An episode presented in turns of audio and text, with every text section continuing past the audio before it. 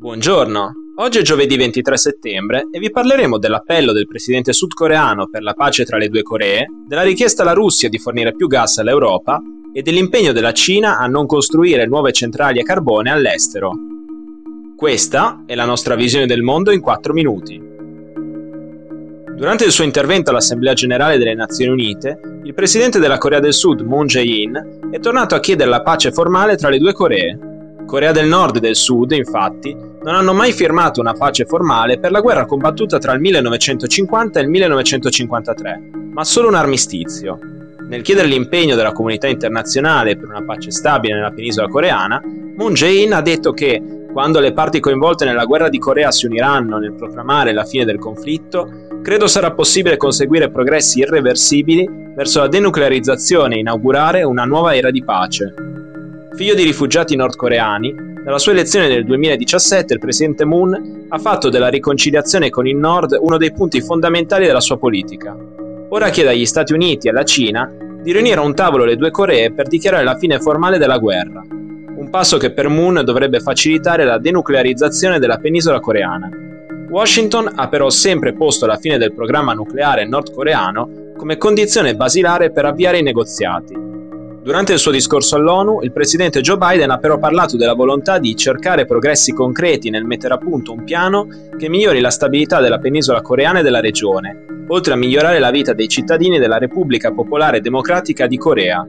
La scelta di Biden di usare il nome ufficiale della Corea del Nord è stato interpretato dagli analisti come un segnale positivo per la richiesta di pace del presidente Moon. l'Agenzia internazionale per l'energia ha chiesto alla Russia di aumentare le forniture di gas dirette verso l'Europa. La misura sarebbe necessaria per evitare una potenziale crisi energetica durante l'inverno imminente e l'aumento incontrollato dei prezzi dell'energia elettrica. La scorsa settimana il ministro della transizione ecologica Roberto Cingolani ha infatti avvertito che la bolletta elettrica potrebbe aumentare anche del 40% nei prossimi mesi. La crescita dei prezzi è un problema che coinvolge tutta l'Unione Europea la causa è in buona parte la decisione del consorzio energetico russo Gazprom di deviare verso il mercato asiatico una parte delle forniture di norma inviate in Europa. Per questo le scorte disponibili saranno inferiori rispetto allo scorso anno. L'AIE crede che la Russia possa fare di più per aumentare la disponibilità di gas in Europa e assicurare che i depositi siano riempiti a livello adeguato in preparazione della prossima stagione invernale, ha comunicato l'agenzia. La risposta di Gazprom è stata però negativa.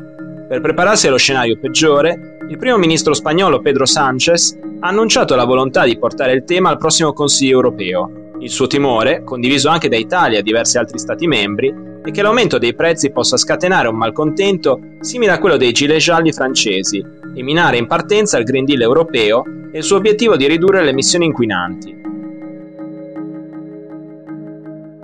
La Cina non investirà più nella costruzione di centrali a carbone all'estero. Ad annunciarlo è stato lo stesso presidente Xi Jinping in un video pre-registrato inviato all'Assemblea generale delle Nazioni Unite in corso. Beijing è da diversi anni il principale finanziatore e costruttore di centrali elettriche alimentate a carbone in gran parte dei paesi in via di sviluppo, in particolare in Asia e Africa. Tra il 2014 e il 2020 avrebbe investito almeno 160 miliardi di dollari in progetti energetici basati sul carbone, anche se in parte sono stati abbandonati proprio per il prezzo sempre più concorrenziale delle energie rinnovabili. Nel 2021 la Cina non ha infatti approvato nessun nuovo progetto di centrale a carbone all'estero e ieri sì ha garantito l'impegno del paese a investire sempre di più nella transizione ecologica delle economie emergenti. Il presidente cinese non ha però fatto cenno alle centrali a carbone presenti in Cina, né a eventuali piani di una loro dismissione. Il paese, principale produttore di gas serra del mondo, ha già costruito centinaia di centrali a carbone negli ultimi anni per sostenere la sua crescita economica. Nel solo 2020 avrebbe costruito centrali a carbone per una potenza pari a più del triplo di quelle installate da tutti gli altri paesi del mondo sommati. Per oggi è tutto, dalla redazione di The Vision, a domani.